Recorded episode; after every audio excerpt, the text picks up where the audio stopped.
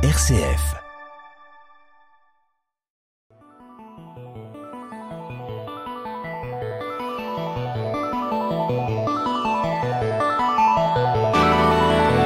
Couper les pixels en quatre. Le podcast qui décortique les jeux vidéo.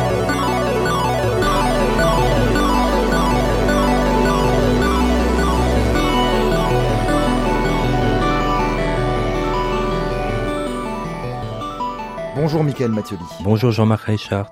Et bonjour à toutes et à tous, bienvenue dans Couper les pixels en 4, le podcast d'analyse et de débat autour du jeu vidéo d'une RCF Belgique. Nous reprenons cette session de podcast estivaux et je reçois, comme euh, à l'habitude, Michael Mathioli ce soir. Vous êtes mon invité. Michael, vous êtes enseignant euh, en multimédia en haute école Oui. et le jeu vidéo est votre, euh, on va dire, votre marotte plus précisément euh, les, le rétro gaming, hein, les anciennes consoles, les micro-ordinateurs, c'est euh, c'est un sujet qui vous plaît. Oui, tout à fait. Alors, avant d'entrer dans le vif du sujet, vous voudriez d'abord poser euh, les socles de, de ce débat. Vous voudriez nous parler un peu du, on va dire, de cet attrait pour les nouvelles technologies qui fait partie cet attrait de l'essence du jeu vidéo. Oui, pour, pour introduire le, le sujet, une des caractéristiques en fait de la, de la scène du, du jeu vidéo, c'est évidemment l'engouement pour les nouvelles technologies. Oui. Euh, et euh, un, un fait amusant par rapport à ça, c'est euh, actuellement cet engouement s'est déplacé vers les, les applications, vers tout ce qui est software. Maintenant, il y a pléthore de papiers, de vidéos concernant par exemple Unity, euh, Unity ou bien Oui. Unreal Engine, donc des, des outils de développement de jeux vidéo. Donc, donc, Euh. donc ici, on est, on passe du hardware, donc euh, vraiment le, le fait de coder, d'avoir les mains dans le cambouis à l'époque, de créer des euh, systèmes de jeu, au software, ce qui est, euh, disons, des, des applications plus lissées qui euh, nous prennent par la main en fait. Bah, hein, initialement, initialement, il y a toujours eu hein, des, des, des frameworks. bah, ils étaient plutôt euh, privés, euh, donc c'était des, des, des outils maison.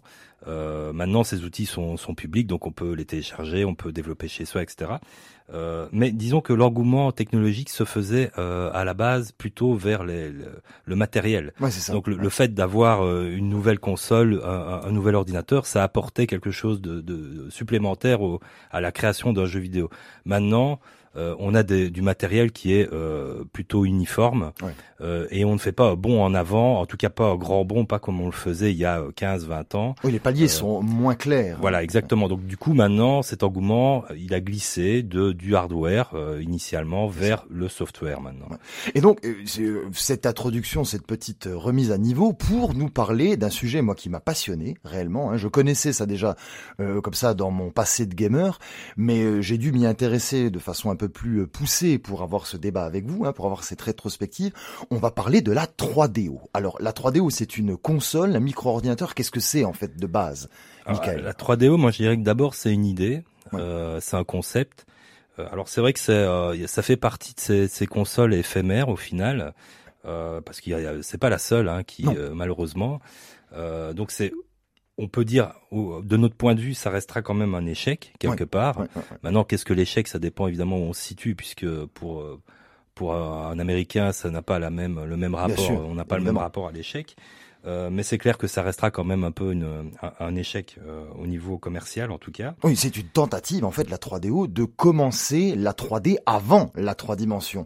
C'est une PlayStation et une Saturn avant que la Avant PlayStation oui. et la Saturn sortent. D'ailleurs, les euh, aficionados, les, les connaisseurs, euh, ont, à mon sens, euh, quelque chose à l'oreille quand on parle de la 3DO. Ça leur évoque quelque chose. Effectivement, ça, ça a fait rêver ben, plus d'un. Alors, ce qui est intéressant, c'est que faut recontextualiser évidemment. Allons-y. Donc, euh, la scène euh, fin des années 80, début des années 90, euh, au niveau de, de- des jeux vidéo, c'est quoi? C'est les consoles 8 bits et 16 bits Ouais. qui règnent. Donc, c'est, on, on arrive à un plafond à ce niveau-là. Avec Nintendo et Sega. hein, Alors tout doucement, oui, principalement Nintendo, Sega, évidemment, au niveau de la Famicom, la Super Famicom, la, la Mega Drive, la Master System, etc. Ouais. Alors il y a également euh, en parallèle à ça, évidemment, les ordinateurs, euh, mais au niveau des jeux vidéo, réellement, ça reste quand même euh, les consoles Sega, Nintendo. Tout doucement, on se tourne de plus en plus vers un nouveau support euh, qu'est le CD-ROM. Alors le CD-ROM, il, c'était sorti déjà fin des années 70, début des années 80. euh, c'est le, le CD audio, ça a évolué, ça a été standardisé, etc. Et on se rend compte qu'évidemment, on commence à être limité avec les cartouches, on commence à être limité avec les disquettes, etc. Et que ça peut apporter vraiment beaucoup de choses. Donc, il y a eu pas mal de tentatives Oui. euh, pour euh, utiliser ce support euh, au niveau du jeu. Pour qu'il y ait un bon technologique dans le médium, en somme. Là, c'était une question de, de, de place et, et Ouais. de qualité de- sonore. Ouais, ouais. Donc, par exemple, une des premières consoles à avoir utilisé le, le, le CD-ROM, c'est la PC Engine, Bien sûr. la NEC. Donc ça, ça, ça date de 88. Mm. Euh, bon, voilà, c'est euh, ça a fonctionné au Japon, plus au Japon qu'en Europe, mais il y a Oui, quand oui, même eu quelques tentatives en Europe. Il les- fallait faire des imports. C'est ça, oui. notamment. Les, les- les joueurs européens connaissent la PC Engine euh, par l'import, en fait. hein. Exactement. D'ailleurs, tous les jeux n'ont pas été traduits. Enfin bon. Euh, voilà. C'était une console relativement onéreuse aussi, hein, par rapport C'était, oui, euh, ça restait onéreux. Maintenant. C'était une des seules à avoir euh, des jeux euh, au format CD-ROM, une des Bien sûr. premières à avoir ça. Après, évidemment, il y a eu d'autres tentatives, d'autres- possibilités. On a eu la Neo Geo CD, par exemple. Ouais, ouais, ouais. On a eu le, la méga, le Mega CD pour. Mega Drive. Il y a eu une- un prototype pour la Super Nintendo. Euh, parallèlement à ça, il y a eu d'autres échecs, euh, comme la- le CD32 d'Amiga. Exactement. Euh, et puis, il y a eu aussi euh, La Jaguar également. hein, la Jaguar, mais ça c'était plus tard, euh, hein. en cartouche Ouais, bien euh, sûr, aussi. ouais, ça ouais. fonctionnait bizarrement, mais une technologie 64 bits soi-disant, euh, mais euh, support cartouche. Donc là, une incompréhension totale. Ouais, c'est vrai. Encore euh, une émission à faire. Ah oui, exactement. Euh, un autre, euh, un autre, euh, une autre étrangeté, c'est euh, notamment le CDI de Philips, Oui, c'est ça. ouais, ouais, ouais. qui sort en 91, euh, donc qui apporte euh, cette idée de fusionner à la fois euh, le jeu vidéo, l'ordinateur, le tout euh, dans un salon. Oui, c'est ça. Ah, c'est ça, ça, ça devrait remplacer euh, le, le lecteur de cassette euh, Oui. qu'on avait à cette époque-là. Oui, par un lecteur de CD, un euh, CD multimédia. quoi. multimédia, mais qui n'a pas, euh, qui n'a pas, comment dire, le, la, la technologie suffisante. Bien sûr. Euh, malheureusement aussi. D'ailleurs, la sauce n'a pas pris. Non Pas du tout. pas du tout. On C'est parle une que de à faire aussi. là. Et donc voilà où on en est euh, dans, dans les années euh, début des années 90. Ouais, Et euh, arrive à ce moment-là une, une compagnie américaine. Donc la compagnie s'appelle 3DO. Alors 3DO, ça veut pas dire grand-chose. hein. Il Ouais. a pas vraiment. C'est un acronyme qui. Alors c'est soit euh, audio-vidéo, soit euh, t- trois- Three-dimensional objects, Oui. ils disent. ouais. Ils disent, mais bon, voilà, il y a rien d'officiel à ce niveau-là, on ne Ouais. sait pas. Ouais, Euh, L'idée, c'était de proposer un standard, un standard de console. On ne sait pas, c'est pas vraiment, on ne le vend pas comme une console, on vend ça comme un produit multimédia, Mais oui, c'est ça. un peu comme euh, comme le CDI quelque part. Bien sûr, c'est c'est une espèce- c'est pas un kit de développement, mais c'est un nouveau standard qui pourrait être adapté. C'est une, enfin, le, le- le créateur, euh, on- vous allez y revenir hein, sur l'origine du créateur euh, Trip Hawkins, euh, pensait que l'industrie allait s'effondrer à cause des, de la multitude des supports en fait. Hein. Les coûts de, de, de développement sur des consoles différentes étaient excessivement onéreux, et lui, il voyait une espèce d'uniformisation. C'était son projet, c'était son utopie, et c'est donc voilà l'origine de la 3DO, c'est cette idée. Oui, c'est ça, c'est ça, c'est d'essayer d'imposer un standard comme ça euh, au niveau du, du jeu vidéo et de révolutionner la scène du jeu vidéo.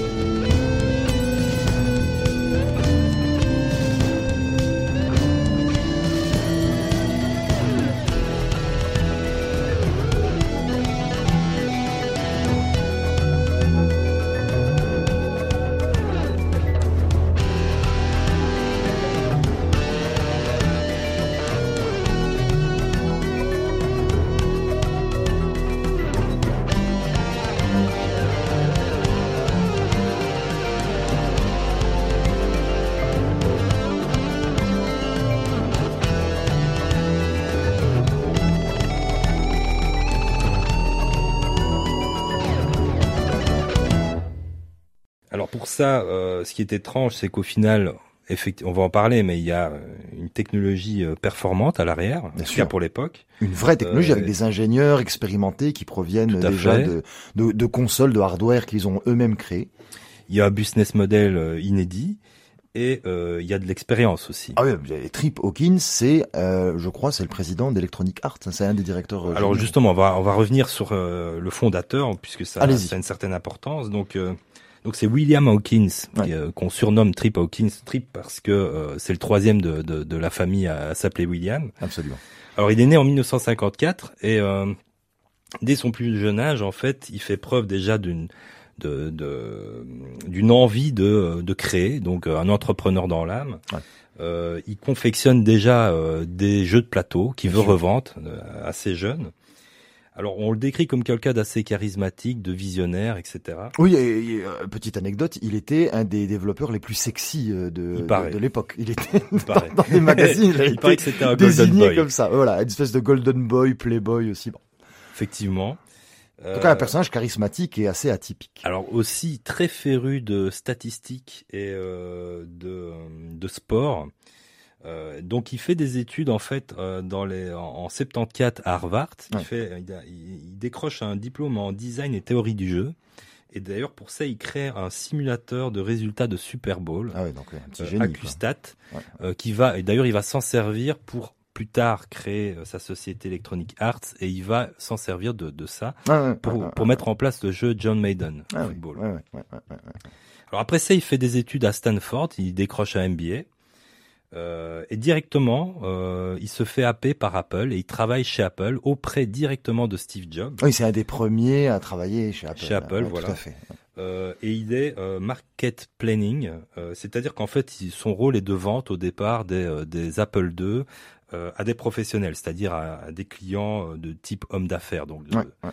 donc ça, ça a été son premier boulot. Et visiblement, il est euh, très en avance et il travaille très bien puisqu'il va décrocher au fil du temps. Il va rester quatre ans chez Apple. Il va, il va finir par être directeur de la stratégie et du marketing. Ouais. Ce qui va lui faire un, un beau carnet d'adresses, évidemment. Ouais, bien sûr. Ouais. Et euh, en 82, il lâche tout.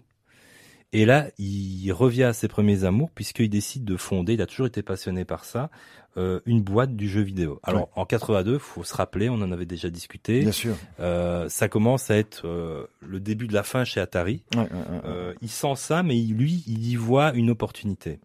Donc il crée un- une société qui s'appelle Amazing Art, avec, dans laquelle il y a 11 personnes. Euh, cette, cette société, en fait, c'est le, le, le fondement de Electronic Arts. Oui, Donc c'est le ouais. fond, c'est un des fondateurs d'Electronic Arts. Ouais, en ouais, fait. Alors le, le- la, plus-value de cette société, ce qui fait la différence avec euh, notamment avec Atari, qui était le, le, le- le concurrent à l'époque, Oui. c'est qu'ils mettent en avant les développeurs. Ça, c'est totalement différent d'Atari. Donc, il y a le nom des développeurs sur la boîte, Bien il y a le nom des développeurs qui est mis en avant au niveau du jeu, etc. Oh, D'où le Arts dans le Electronic Arts. Arts. Pour ça, il y a, il y a un respect. Euh, ils considèrent d'ailleurs les développeurs comme des artistes, etc. Euh, ils n'hésitent pas à leur donner plus de moyens, donc il y a un meilleur profit pour les, les, les, les, Bien sûr. euh, les développeurs qui vont euh, travailler chez euh, Electronic Arts. Oui, ils sont mieux traités. disons. mieux traités, Ouais. voilà. Euh, ils n'hésitent pas évidemment à mettre le, le, à faire du marketing, etc., euh, faire des démonstrations dans les magasins, à, inviter justement les gens, les créateurs du jeu, etc. Ouais.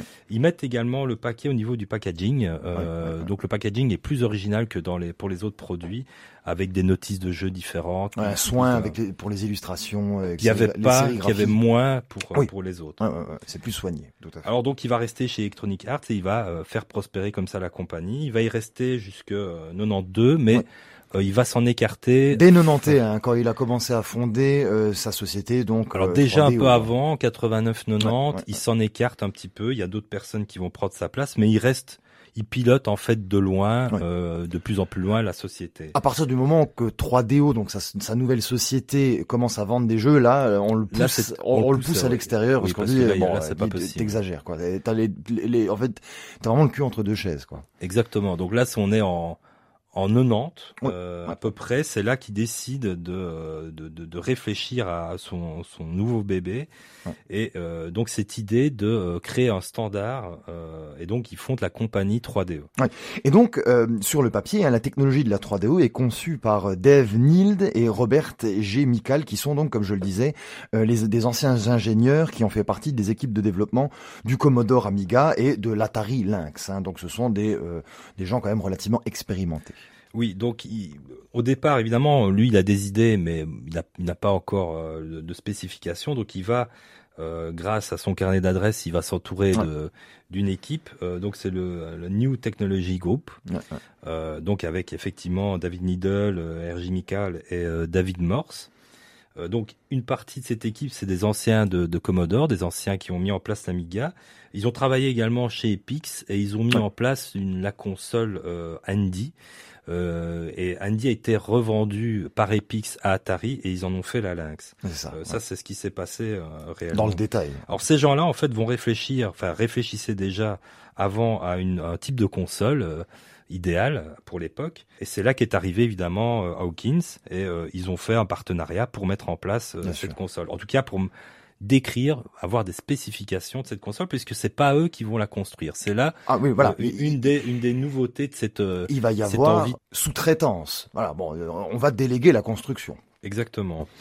Alors parmi les points justement intéressants au niveau du, du, concept 3DO, donc cette idée de départ, c'est de dépasser tout ce qui existe actuellement au niveau des capacités technologiques pour apporter quelque chose de nouveau dans, sur la scène du jeu vidéo court-circuiter euh, les accords de licence, euh, pas de concurrence au niveau des éditeurs. Euh, donc proposer donc la, la fabrication via des licences pour construire la console. Et également, comme pour le CDI, lier le multimédia et le jeu vidéo au sein d'un même produit. Donc, c'est-à-dire ne pas euh, ne pas nécessairement ne proposer que de que de jeux vidéo, mais peut-être aussi des applications, etc. un peu éducatives. Effectivement, et, et, tout ça est un consortium. C'est ça aussi qu'il faut euh, spécifier. C'est-à-dire que ce fameux Trip Hawkins hein, a réussi à mettre euh, en jeu, en branle 300 millions de dollars en allant voir euh, des sociétés d'électronique extrêmement connues euh, au Japon, euh, en Corée du Sud. Il est allé voir des sociétés américaines de téléphonie.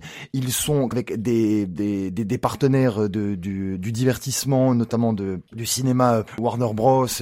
Il a créé un gigantesque partenariat avec plusieurs multinationales en fait. Oui, donc au niveau des partenaires qu'il a réussi à avoir, il y a Panasonic, euh, il y a euh, Goldstar qui est, qui est en fait LG, euh, il y a Sanyo, ça c'est pour les fabricants, enfin en tout cas du moins sur papier les, les, boîtes qui vont fabriquer la, la, la, console. Et ce sera Panasonic qui se retrouvera sur la console, c'est ce qu'on va voir en, en premier, c'est la marque qui figurera. Il y aura un petit logo quand même 3DO, mais effectivement c'est Panasonic qu'on verra dessus. Euh, puis on a, on a évidemment Electronic Arts. Oui, bien sûr. On a AT&T, euh, on a Time Warner, on a Universal, etc. Donc toutes, ces, euh, toutes ces boîtes se retrouvent effectivement à parrainer le, le projet 3DO.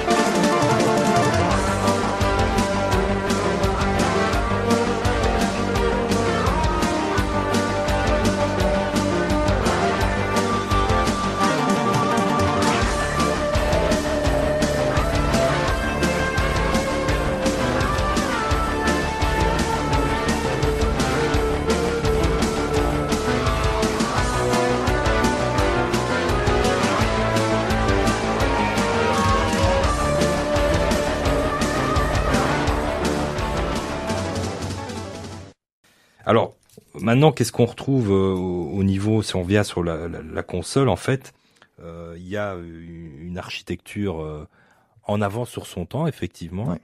Donc plus ou moins un an et demi avant la sortie de la PlayStation et de la Saturn, on trouve une console euh, 32 bits euh, avec deux coprocesseurs. On a Ouais. euh, 16,7 millions euh, de couleurs à l'écran. Ouais, c'est énorme. On a une, une résolution identique à la PlayStation 1, Ouais. 640 x 480 pixels. On a des ports d'extension. On a un pad euh, particulier puisque euh, il peut se brancher en série. Oui, à 8 joy- jusqu'à 8 joysticks C'est en, ça, en oui, série. oui, ouais. pad. Alors ça, bon, voilà, c'était particulier. Ouais, ouais. Euh, Et il y a une prise casque pour a une le prise écouteur, effectivement. pour le sur premier euh, sur le premier pad en fait. Alors le- l'équipe euh, ne crée pas, mais euh, spécifie donc les euh, les possibilités de la console, donc sur papier. Ouais. Euh, mais par contre, ils vont créer quand même le système, le, le operating system, donc le système d'exploitation. Ouais. Ils vont créer les outils de développement. Donc ça, c'est les, les ingénieurs de NTG, donc Bien qui sûr. vont mettre ça en place. Alors un autre point euh, sympa au niveau du, du concept, c'est euh, également le, le modèle qui est à l'arrière de ça. Donc le modèle, je veux, je veux dire par là le, le, le partenariat éventuel que pourront avoir les éditeurs avec euh, 3DO. Oui, ouais. Euh, donc là, ce qui est prévu par euh, Hawkins, c'est euh, tout le monde pourra faire des jeux sur la console, moyennant un versement de 3 dollars oui. Ce par est jeu, au par niveau, jeu vendu. au niveau royalties, c'est rien du tout. C'est très avantageux pour, Pour l'époque, c'est rien parce qu'à l'époque, euh, Nintendo et Sega, c'était mini entre 9 et 12 dollars Bien sûr, par jeu. c'est totalement Donc, ça vaut le dérisoire. coup quand même de le faire. D'ailleurs, euh, re- rebondissons là-dessus, il y a, euh, avant même la sortie de la console, il y a 300 éditeurs qui ont signé un contrat avec 3DO, et des éditeurs européens, américains et japonais, même s'ils étaient un peu réticents au Oui, départ. oui, il y a eu au début, ils n'étaient pas vraiment de la partie, mais après, pour finir, euh, effectivement, ils sont. Bah, on a Konami, euh, Capcom, on a Konami, euh, Capcom, ouais. Bandai, enfin il y, a- il y a quand même de gros euh, éditeurs japonais qui ont rejoint, en tout cas sur le papier, sur le papier. ouais. ouais. la licence.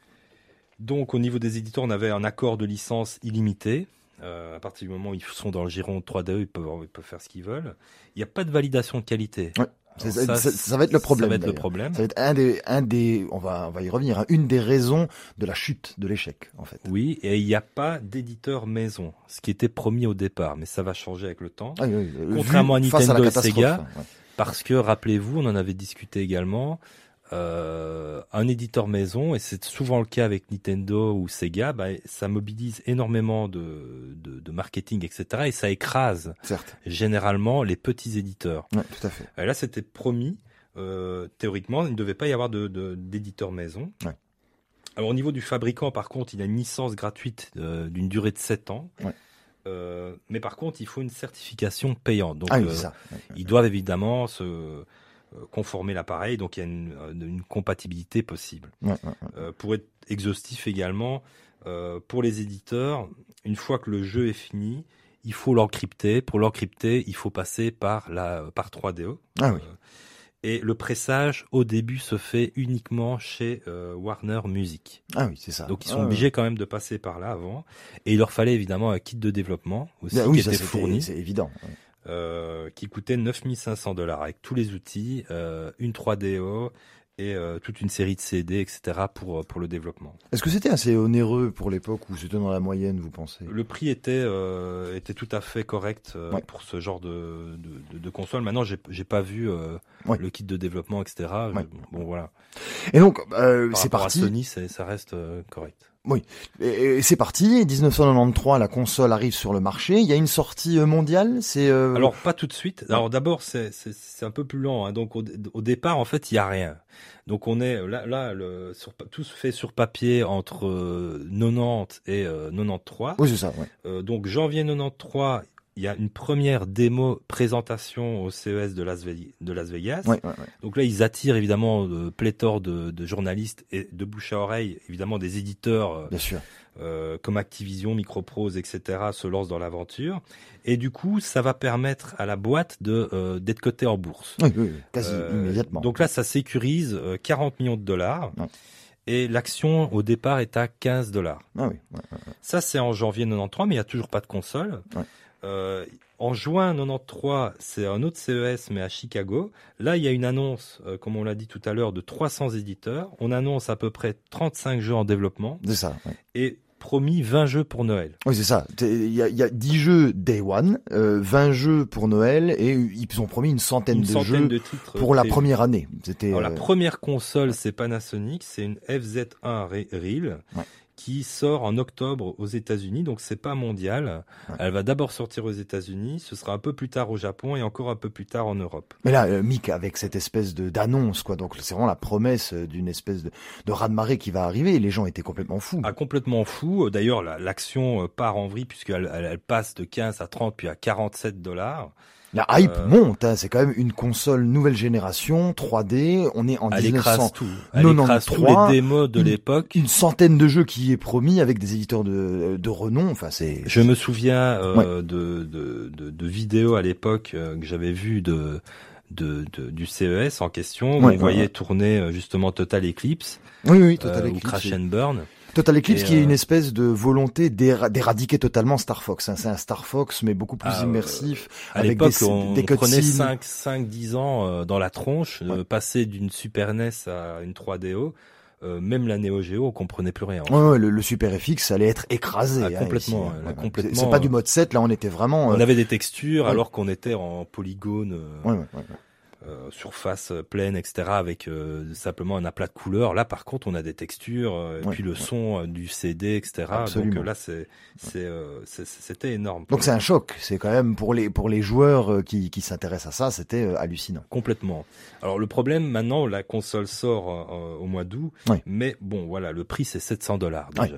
Alors là, ça calme un peu euh, évidemment tout le monde, puisqu'on savait pas trop euh, combien ça allait être une la console. Alors c'est pas ça qui va faire le Non, l'échec de la de la l'échec principal. Prenons l'exemple de la Neo Geo qui était aussi considérée comme la Rolls-Royce de, des consoles 2D. Là ici, Elle coûtait 800 dollars euh, quand elle est sortie. Exactement. Et, et- et j'entendais dire à l'époque aussi que la 3DO était la Rolls-Royce des consoles 3D. Voilà. Donc il y avait cette espèce d'analogie et elle ne s'est pas vautrée la Neo Geo euh, de, de la même manière alors qu'elle avait un prix euh, plus cher. quoi. Du tout. Maintenant, elle, elle était tournée aussi vers le l'arcade. Bien sûr. Euh, et puis la production était peut-être plus maîtrisée, Ouais, contrairement ouais, à ici. exactement. Alors il y a eu également le CDI qui est qui coûtait dans les euh, entre les 500 et 6 700 Ouais, euros. ça, c'est- une euh, hérésie. À dollars ça. plutôt. Ouais, ouais. euh, quand quand il est sorti. Donc effectivement, c'est pas le prix qui a fait le qui a, qui a fait que ça posait problème. Ouais, ouais, ouais. Alors au début, ils en ont quand même vendu en- assez rapidement aux États-Unis, à peu près 30 000 unités vendues. Euh, donc ça, c'est à la fin des années, euh, à la fin de 93. Ouais. Alors le problème qu'on va rencontrer assez rapidement, c'est euh, premièrement un catalogue assez limité, comme on l'a dit, donc Ah oui. une dizaine de jeux. Ouais. Donc au final peu de jeux. Euh, on va avoir des jeux qui ne sont pas nécessairement de, de grande qualité ou très peu intéressants pour la console que c'est. Bien sûr. On va trouver par exemple des jeux comme Lemmings qu'on ouais, connaissait déjà. ouais, ouais, évidemment. Euh, là, on se demande d'ailleurs, euh, bon, l'intérêt d'acheter une console à 700 dollars pour euh, faire tourner Lemmings qui tournait sur euh, sur Bien toutes sûr. les autres consoles. Bien sûr. Et, et les app killers, donc vraiment les, les blockbusters de, de l'époque, hein, euh, sont sortis six mois après euh, la- la- l'arrivée de la console sur le marché. Donc ça, ça fait quand même assez. euh, Ça, c'est problématique. C'est problématique. Maintenant, on, a déjà connu ça pour d'autres consoles. Bien Par sûr. après, ça n'a pas empêché le, le succès des d'autres consoles. évidemment. Euh, alors, ils ont mis quand même en place des choses intéressantes. Déjà, euh, au lancement, par exemple, on a, euh, c'est la première fois qu'on mettait en place un rating au niveau des, Oui. des jeux, c'est-à-dire qu'on avait comme ça une signalisation du jeu, euh, 12 ans, 17 ans, tout public, etc. sur sur la pochette. Oui. Au niveau de de la console, elle sort d'abord via Panasonic. Par la suite, d'autres et heureusement d'autres constructeurs vont s'y mettre et on va avoir euh, Sanyo qui va euh, construire une console euh, compatible donc 3DO. Euh, ça c'est courant de l'année 94. Ouais. Alors le problème évidemment c'est que à ce prix-là, bah ça ne rapporte pas beaucoup de sous évidemment. Ouais. Les gens ne se bousculent pas pour l'acheter. Non. Du coup les éditeurs non plus ne vont pas plus vite pour faire des jeux. Et donc là, on est euh, dans un système euh, qui devient un peu problématique pour la, la société 3DO. Donc, il Oui. va y avoir un changement de stratégie. Il y a beaucoup de jeux qui, qui sont carrément annulés. Il y a des éditeurs qui arrêtent de les éditeurs qui sont développer. annulés puisque bah, ça ne se vend pas assez. Ouais, ouais, ouais. Euh, D'ailleurs, euh, on, peut déjà mettre en avant, là vous parlez un peu des finances, hein, on peut mettre en avant une des raisons principales de l'arrêt de cette console, c'est le mauvais plan de financement. Alors que le, le manager devait être euh, une espèce de, de génie comme ça euh, du marketing, il y a quand même eu un souci Parlons donc de ces fameux royalties à 3 dollars. Euh, il y a eu combien? 8 millions d'exemplaires qui ont été vendus euh, comme ça euh, sur la longueur. Si on fait 8 fois 8 fois 3, ça fait 24. On a 24 millions de dollars de bénéfices. Bon, c'est, on compte pas les consoles là, mais en gros, le il fallait rembourser. Sur investissement n'était pas. Ah bah non, 300 pas millions. suffisant. 300 millions au départ et puis le retour sur investissement est assez dérisoire. Donc c'était une peut-être une fausse bonne idée dès le départ de donner moins de royalties pour attirer euh, les éditeurs. Alors le souci, c'est qu'en plus, euh, par rapport à ça, bah, euh, donc ce constat, c'est qu'il va changer sa stratégie et donc il va ça. augmenter les royalties. Il va faire, il va passer de 3 dollars à 6 dollars. Ça reste moins onéreux que pour les autres consoles, mais du coup, ça veut dire qu'il peut changer tout le temps. Donc, on va avoir moins confiance en lui. Oui. Euh, pour inciter d'autres fabricants, parce que l'idée c'était de les mettre en concurrence et de faire baisser les prix, Ouais. chose qu'ils ne vont pas faire. Bien sûr. en tout cas pas au début, il va euh, donner des compensations, donc il va donner des actions. Euh, pour chaque console vendue, chaque fabricant recevra deux actions supplémentaires. Oui, c'est ça, c'est dans cette idée de consortium, il est important de faire partie quoi du groupe. hein, euh, C'est ça, il va essayer de les impliquer au maximum. Exactement. Euh, ça va, ça va marcher, hein, cette stratégie. Ils vont baisser leur prix. Ouais. Euh, et il va, et là je pense que c'est une grave erreur, il va créer un studio interne pour produire des jeux en interne. C'est ça. Bah, Alors qu'il l'avait promis de ne pas le faire Voilà, donc au euh, à final, l'annonce. Ouais. il il va rétropédaler et ça, ça va pas être bon pour euh, pour le reste.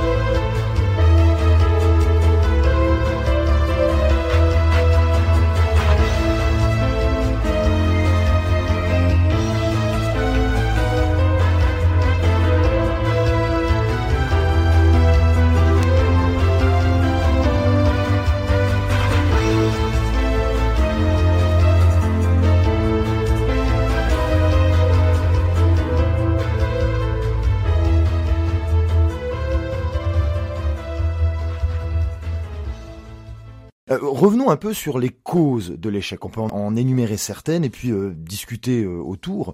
Je parlais de consortium avant. il y a aussi un cafouillage au niveau de la communication. Comme il y a beaucoup d'entreprises et d'entreprises qui ont un, certain, je vais dire un certain passif, hein, un certain succès dans leur domaine et qui font partie, si vous voulez, de la marque 3DO, ben chacun va faire sa communication dans son coin. Il n'y a pas de centralisation de la communication. Ce qui va faire entre autres comme résultat que aucune pub en Europe en Europe, euh, c'est le vraiment le, silence quasi euh, total, à moins que voilà vous vous intéressiez un peu au domaine. Le grand public n'a pas accès euh, au niveau voilà au niveau de la communication à la 3D. elle n'est pas bien distribuée en, Europe. Hein. Alors bah, pour différentes raisons, évidemment. La première, c'est que les fabricants sont sont asiatiques, donc d'emblée, le marketing va plutôt se faire au, niveau des États-Unis et au niveau de l'Asie et, notamment du, du Japon. Ouais. Euh, ça, c'est un, un, des premiers problèmes qu'on va avoir. Donc, un manque de, de publicité, un manque de communication. On ne trouve pas la console un manque de clarté. Oui, on ne trouve pas la console au magasin. En tout cas, en Europe, euh, difficilement. Et puis, on ne sait pas où la mettre cette console, parce que est-ce que c'est une console ou pas? D'ailleurs, oui, c'est euh, ça, exactement. On ne sait pas au, niveau du traitement journalistique à l'époque. On ne sait pas si on va la retrouver dans euh, Joypad, Joystick, tout se faisait à la base. console plus il la considère comme un micro-ordinateur. C'est un ordinateur et en même temps c'est pas un micro-ordinateur. Et d'ailleurs on est à une époque charnière puisqu'on ne sait pas trop vers où on va. On a eu le CDI avant qui se voulait être euh, une fusion de, de l'ordinateur et de la console. Donc on ne sait pas si ça va être ça ou pas. S'il faudra créer une presse exprès pour ce genre de produit. Oui, trop ambitieux, trop flou et trop finalement peut-être pour l'époque. Voilà, euh, multi euh, multigenre et donc personne ne, veut la, la, enfin la relayer en fait. Voilà. Oui, exactement. Donc ça c'est un, un gros problème de communication euh, qui, qui, qui est, fait partie de l'échec. Alors il n'y a pas que ça évidemment. Non, bien évidemment. Euh, le packaging aussi qui est non standardisé et qui est énorme. Euh, ils savent pas où les mettre dans les étalages. Hein, il, y a, il, y a, le packaging effectivement qui est, qui est différent. Donc puisque chaque éditeur est, est, maître de son de son produit. Euh, donc ça ça ça devait être une qualité, mais in fine c'est moins intéressant que prévu. Ah c'est devenu très clairement une épine dans le pied. Hein. Et, et, puis on va avoir le, le souci euh, du, du, fait du manque de qualité de, de, des produits. Ah ben voilà, là on revient à ce que vous disiez avant. Euh, cette espèce de, de, foisonnance de jeux va faire en sorte que la console va se retrouver. Alors qu'il y a d'excellents jeux, hein, il, y a, il, y a, vraiment une vingtaine de jeux extraordinaires sur cette, sur cette console, mais ces jeux ont été noyés par euh, pléthore de mauvais jeux FMV, hein, des, des, full motion euh, donc des jeux inter ah, des, espèces de vidéos interactives en fait.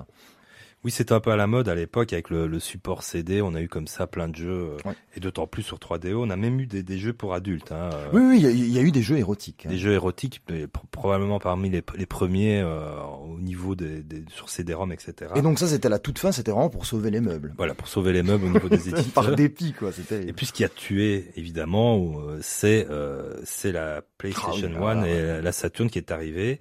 Alors ils avaient évidemment remarqué la 3DO. Donc ils ont amélioré, ils ont eu le temps d'améliorer et de changer certaines choses. Ça avait mûri au niveau euh, technologique. Euh, contrairement à la 3DO, ils ont, ils ont modifié certaines choses assez techniques. Hein. Euh, et ils ont baissé directement les prix. Ah ils ont été très agressifs au niveau des prix, mais parce qu'ils maîtrisaient l'ensemble de la chaîne. Bien sûr. Que ce soit Sony ou Sega, avec leur expérience évidemment. Donc euh, le, le, business model est totalement différent, mais était maîtrisé et à l'époque c'est ce qu'il fallait malheureusement mettre en place pour survivre. Et alors évidemment là c'est le coup près, bien sûr, les éditeurs japonais les lâchent. Hein. Il y a plein de jeux qui auraient dû être développés euh, sur 3DO euh, qui sont partis, qui se sont fait aspirer comme ça par la concurrence, qui ont été développés sur PlayStation et sur Saturn.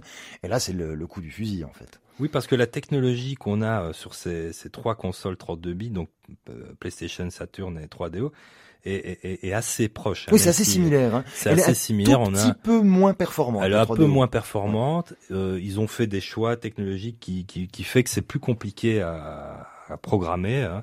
Euh, par exemple, au niveau de la 3D, on manipule des, des quadrilatères alors que euh, sur PlayStation, sur Saturn, etc., c'est plutôt une programmation en triangle et c'est plus compliqué au niveau des outils.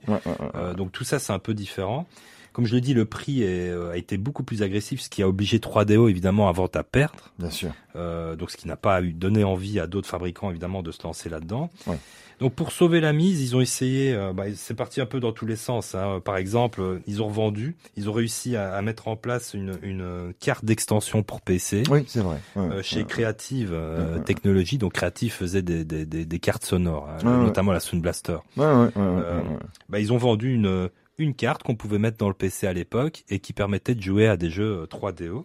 Et puis il y avait la fameuse extension, quoi. C'était euh, la 2MO qui devait arriver. La qui n'est- M2, Oui, la la, M2, la M2 qui, Pour- qui, qui n'est jamais arrivée, en qui n'est jamais arrivé, qui devait tout détruire hein, de la même manière, qui devait être supérieur, euh, qui, qui se rapprochait en fait euh, sur papier d'une Dreamcast. Oui, oui, c'était deux Euh, Nintendo 64 fusionnés, hein, c'est ça disait. C'était encore une fois euh, gargantuesque au niveau de. Et alors, c'était la particularité, c'était l'extension. On pouvait, euh, voilà, ajouter des extensions pour qu'elle devienne surpuissante, cette Alors sur, sur papier ça devait être ça, Oui, c'est sur mais papier, pour finir ils se sont dit que c'était tellement ambitieux que euh, ils ont pensé à un 3DO 2 quoi. Oui, c'est ça. ouais, ouais. Euh, mais ça ne s'est pas fait de toute manière. Tout ça, et c'est peut-être même que de euh, l'ordre de la rumeur. Hein, C'est peut-être est- de la rumeur. Bien est- qu'on a retrouvé Oui, euh, des kits de. Des kits de développement et des choses comme Bien ça. euh, Mais rappelons voilà. qu'ils sont quand même là, à, à- l'endroit où on parle, ils sont dans, dans, dans le gouffre. Hein. C'est oui, pour que- ça que clairement. ils, voilà, ils, se débattent dans l'eau, quoi, en somme. Oui, donc voilà, malheureusement pour la, la console, ça s'est terminé là-dessus.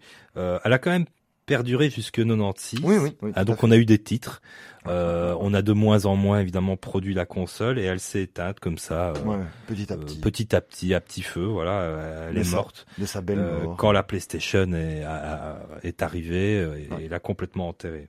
Alors, on a trouvé quand même pas mal de de jeux sympas. Oui, euh, j'allais Au final, il y a une centaine de, de, de jeux à peu près, enfin 100, 150 jeux, ça dépend parce qu'il y a des jeux qui sont sortis qu'au Bien Japon. Bah, pour moi, il y a, y a aux une, États-Unis, il y a une etc. vingtaine de bons titres réellement qui, qui valent la peine d'être joués. Et vous avez une liste? Alors j'ai quelques jeux évidemment, des, les, les jeux connus. On a Need for Speed, Oui, euh, on ouais. a euh, Total Eclipse. euh, Need for Speed d'ailleurs, euh, le PDG ne comprenait pas pourquoi est-ce que tout le monde parlait de Ridge Racer parce que objectivement, Need for Speed était meilleur sur 3DO que la concurrence à l'époque. mais il n'était pas en arcade. quoi. Non, il n'était pas en arcade. Et alors, pire que tout, c'est-à-dire que le Need for Speed a été développé en loose day sur la PlayStation avec des nouveaux circuits. Donc là, c'est En vraiment le, plus. le coup Ouais, de là, couteau dans le le dos. couteau. Ils ont fait ça aussi pour d'autres jeux. hein. Ouais.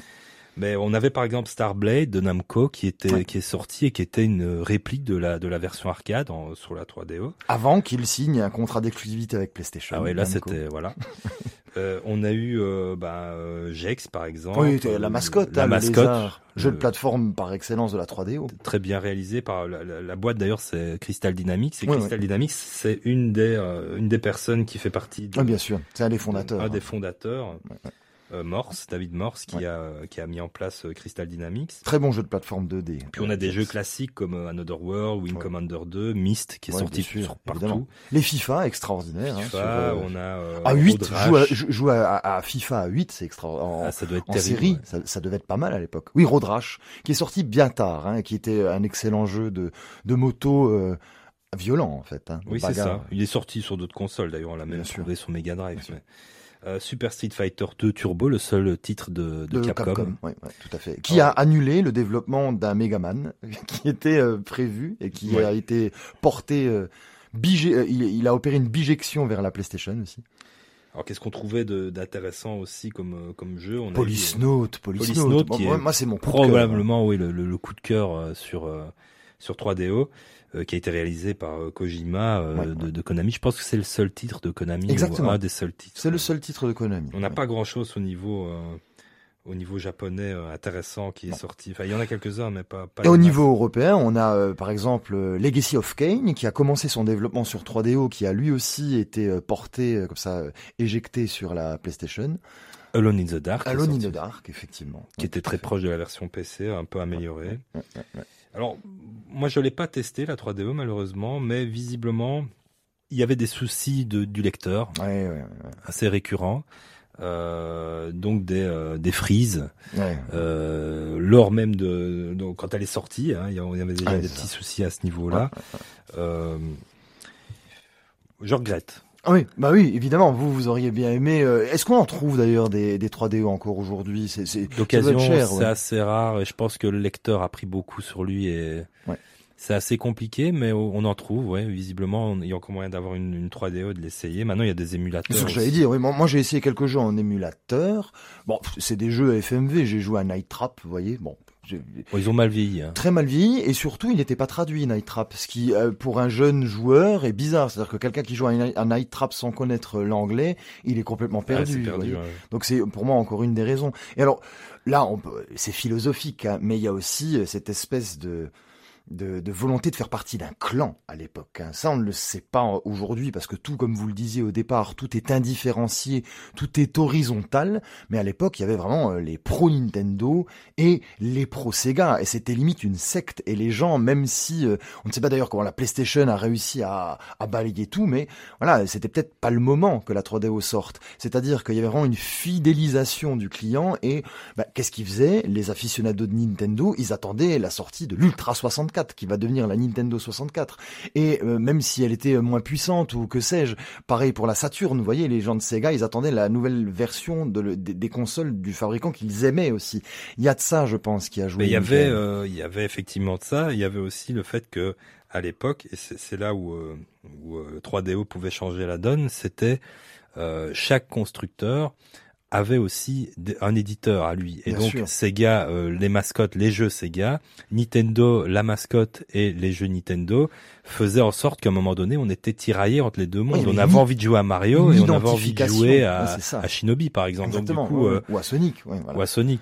Donc du coup, bah, bon, il y avait effectivement plusieurs écoles. C'était trop tard cette volonté avec Jex de vouloir faire une espèce de mascotte. Mais Jex est sorti sur PlayStation de toute manière. Ah c'est vrai. donc euh, il y avait pas d'emblée, il n'y avait pas de contrat. Euh, donc Jex c'était une mascotte, ils l'ont gardé pendant un an, je crois. et après c'est sorti ailleurs. Donc il n'y avait pas cette possibilité d'exclusivité. Voilà, il n'y avait pas d'exclusivité et ça, ça fait quand même la différence à l'époque où le, hardware avait de l'importance, quoi. Michael, merci de nous avoir parlé de cette console oubliée et donc de cette espèce d'utopie comme ça de multimédia trois dimensions qui a fait un four total. C'est vraiment euh, assez intéressant de, de se rendre compte de ça. Alors c'est amusant, bien qu'au final c'est euh, c'est une triste réalité puisque ça c'était une utopie quelque part. Bien sûr, c'est ça. C'était une volonté de une volonté de standardiser les choses. Ça nous ça nous ça nous permet de, de, de, de, comprendre un peu le contexte et de savoir qu'à l'époque c'était pas possible de d'imposer un standard tout seul. Euh, de toute façon, ça prend du temps et et c'est pas parce qu'on est en avance euh, au niveau technologique sur euh, sur les autres consoles qu'on peut qu'on peut imposer comme ça un standard. Si, si, tout n'est pas lié, donc il y a y a business là à l'arrière qui n'était pas à l'époque, qui n'était pas euh, bon pour l'époque. Vous pensez que c'était trop tôt? C'était euh, Je trop pense que c'était probablement oui, puisque on voit bien que maintenant, tout doucement, euh, on va on va vers une, un seul type de console. Exactement. Là, là, on est dans l'uniformisation. Il reste deux consoles, hein, en gros, euh, et on, on, a de moins en moins de titres euh, prioritaires, quoi. Donc, euh, absolument. Voilà, c'est au final, c'était c'est la 3DO, c'est maintenant. Mais exactement. Et, dans, dans le dématérialisé aussi. Hein, on aussi. C'est encore autre chose. C'est encore euh, voilà, c'est un autre stade. Merci beaucoup, Michael, de nous avoir fait profiter de euh, eh bien de cette histoire. Hein. Et nous, chers auditeurs, nous nous retrouvons la semaine prochaine. Je vous souhaite une bonne journée. Au revoir.